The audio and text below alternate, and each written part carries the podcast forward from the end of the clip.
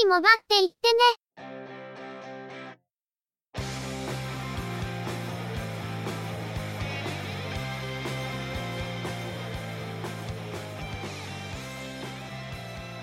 通信業界、モバイル、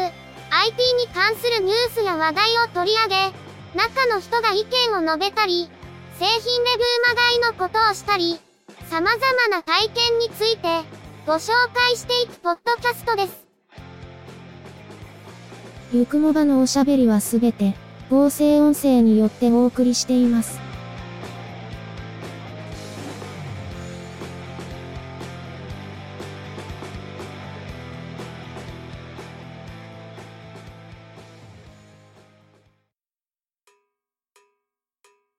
ゆくもば、第119回です。お届けいたしますのは、ネタを探してくるのが、中の人。そのネタをお話しするのは、佐藤ささらと、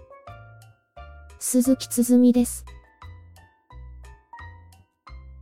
前回、いつもよりも少し声が高かったかもしれませんが、安心してください。戻りましたよ。普通に、設定間違ってるだけだったね。それはそうと、中の人の動画配信が、週1ペースになりつつありますね。今週も、余裕があれば1本出すみたいですが。まあ、ポッドキャストと同じで、配信ペースが落ちると、見ていただける頻度も落ちるから、できるだけ、定期的に配信できる方がいいのは違いないんだけど。G-SHOCK シンドローム。ああ、聞こえない。中の人、完全に逃避するつもりで嫌がりますね。ぶっちゃけると、単独でネタを取りまとめるのが厳しくなってきたんで、ゆくもばに吸収合併することも考えてはいるんだけど、どういう方向で決着するか、ちょっと迷ってるんだよね。投げっぱなしにしておくのもなんですから、早いとこ決着しないといけませんよね。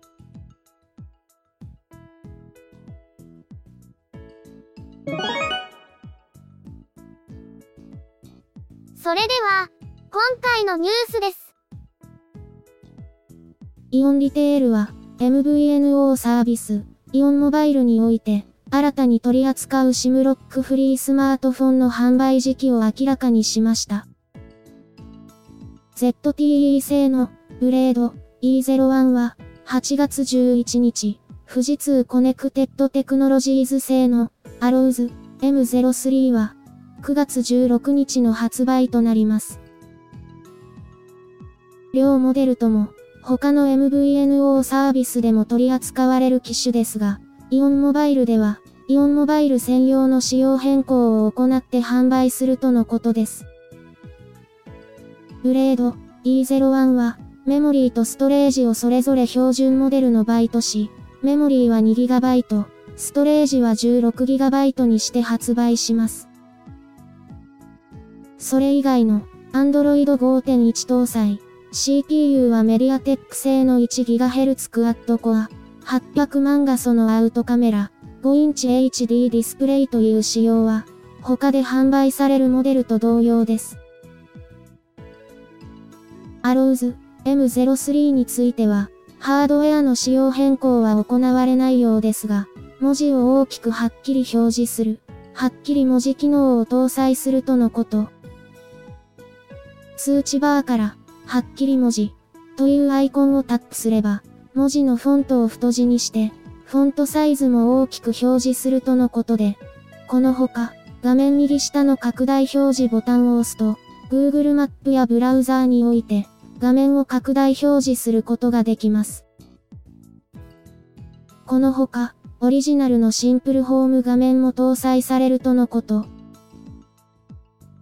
アローズ M03 が他の MVNO サービスよりやや遅れての発売になることについて、こうした拡大表示機能の開発、搭載に必要な時間があるためと説明しており、敬老の日に向けて準備を進めているとのことなので、シニア向け端末として位置づけられているようです。MVNO サービスで、独自の仕様変更を行うというのは、これまでにもありましたが、アローズ M03 の4モバイル専用仕様は、サービスを問わず、有益な機能ですね。富士通製の端末をシニア向けと位置づけるのは、以前にも少し触れたことがあるんですけど、アローズ M01 をシニア向けの防水防塵対応端末として販売したことがある4モバイルとしては、あまりブレていない戦略展開ですね。ブレード E01 については、他の MVNO サービスでは、1万円少々という廉価モデルとして販売しているようですが、4モバイルだと17,800円で販売するとのことで、仕様変更を行ったことで、価格的なアピールは弱くなった感じです。メモリーやストレージという、一番コストに跳ね返ってくるところの仕様変更ですから仕方ないとはいえ、この価格アップは、ちょっと痛いですね。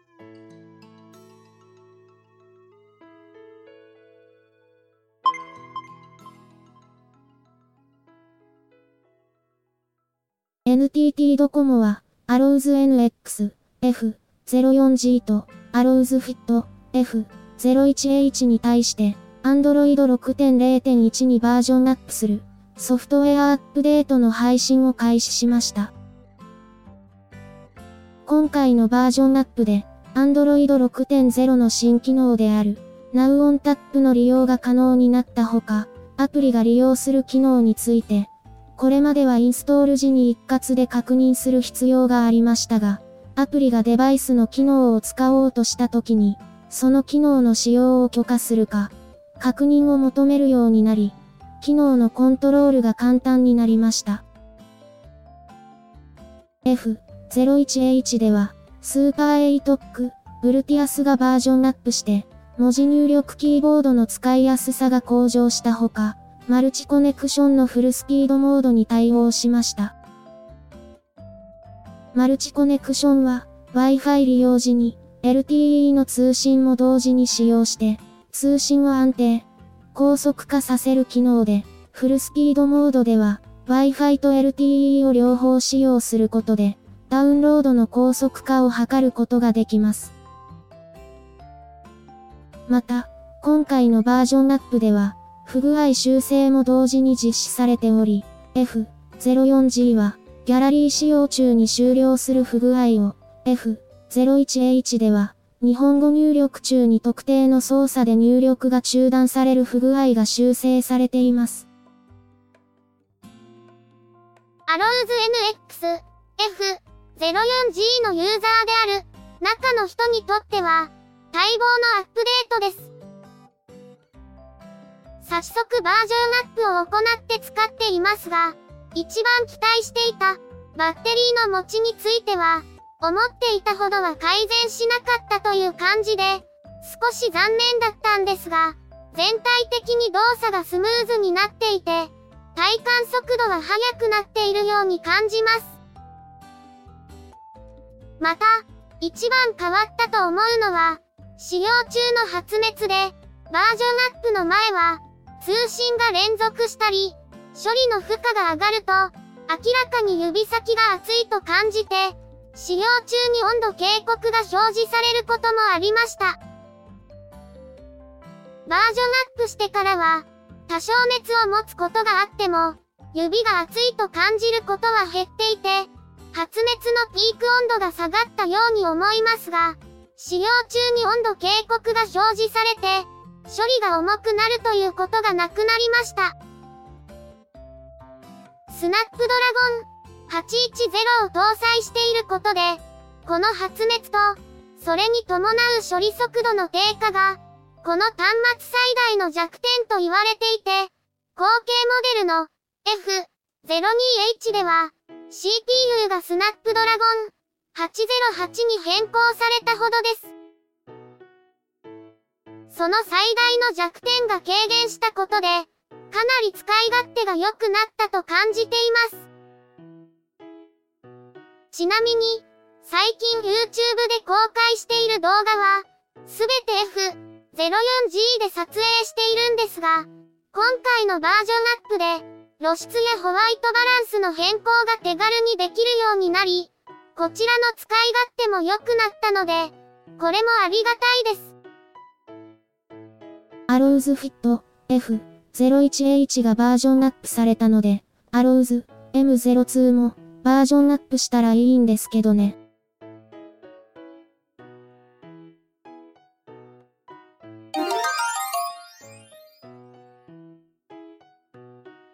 ブラックベリーは、アンドロイドを搭載するスマートフォンの第2弾として、DTEC50 を発表しました。世界で一番セキュア、と歌っており、アメリカ、カナダ、ヨーロッパでの事前予約受付が始まっています。価格は299ドル、日本円で、およそ3万1000円とのこと。先に発売された、ブラックベリープライブのような、クワーティーキーボードは搭載していませんが、ハードウェアへの暗号化キーの挿入、Linux カーネルの修正、データの完全暗号化などの技術を取り入れています。OS やアプリの動向は自動的に監視され、もし端末の持ち主が知らないうちに誰かが写真や動画を撮ろうとしたり、マイクで録音したり、メッセージを送ろうとしたりすれば、持ち主に通知してくれる機能があり、起動時のプロセスも保護されているとのこと。OS は Android 6.0、ディスプレイは5.2インチ、フル HD 解像度、CPU は、スナップドラゴン617、MSM8952、1.5GHz のクワッドコアと、1.2GHz のクワッドコアで構成されるオクタコア。メモリーは 3GB、ストレージは 16GB、アウトカメラは1300万画素、インカメラは800万画素。ブラックベリープライブは、注目された機種でしたが、かなり高額であることと、その価格に対してのスペックの問題で、必ずしも評価が高いとは言い難い端末ではありました。もう少し安い価格で、Android 搭載モデルを出さないと、ユーザーに対してのアピールは難しいのではないかと思っていたんですが、ここに来て、ようやく安い価格帯でのセキュアなモデルを投入してきましたね。実はこのモデル、ハードウェアの仕様や外観から、中国の TCL コミュニケーション製で、アルカテルブランドから発売されている、アイドル4がベースモデルであろうと言われています。アイドル4をベースとして、ブラックベリーのセキュア技術を投入することで、価格を抑えたのかもしれませんね。これはなかなか興味深いモデルが出てきたわけですけど、国内への正式投入は、どれくらい遅れるんでしょうか？3万円台半ばから後半くらいの価格設定で出てくると、MVNO での採用の可能性もあったりして、夢が広がりますね。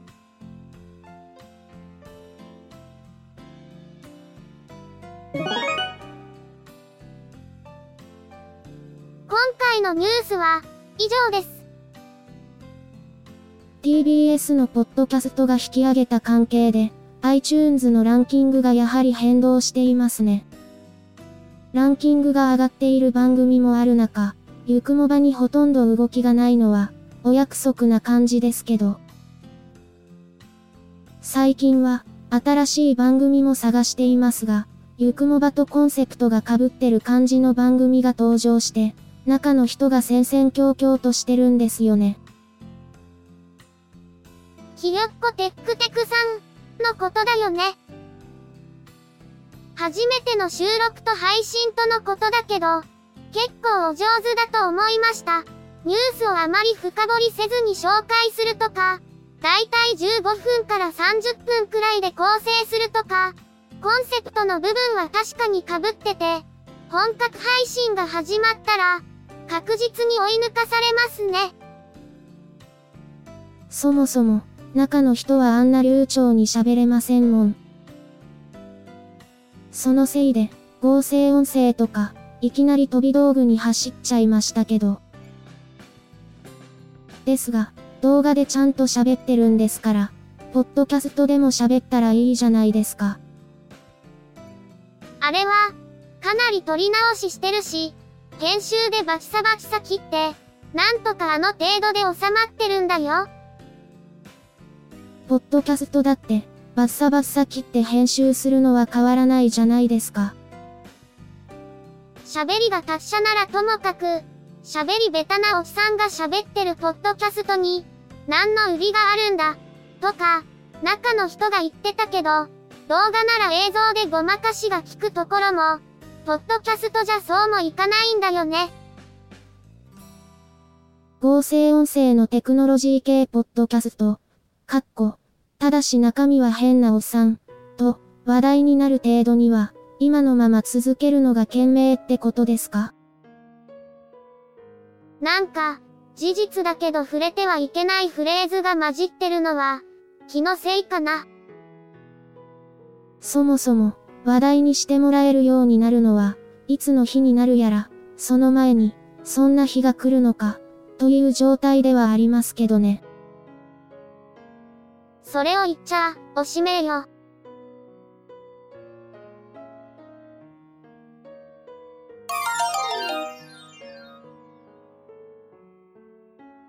ゆくもばでは、皆様からのコメントをお待ちしています。iTunes のカスタマーレビューのほか、ブログや Facebook ページへのコメント、Twitter でのリプライ、DM、ハッシュタグ付きのツイートなどなど、中の人にコメントを送りつける方法はいろいろあります。いただいたコメントについては、ゆくもばの中でもぜひ、ご紹介させていただきたいと思っています。Twitter のアカウントは、yukumoba、ハッシュタグは、シャープ yukumoba です。ブログや Facebook ページは、ゆっくりもばっていってね、でググったら出てきますので、ぜひ、検索してみてください。それでは、今回はこれで失礼いたします。また次回、皆様のお耳にかかれますように。ゆっくりもばっていってね、の制作は、音声合成に、チェビオ、クリエイティブスタジオ S を使っています。内容の構成や編集、ネタ出しは、中の人、AKA、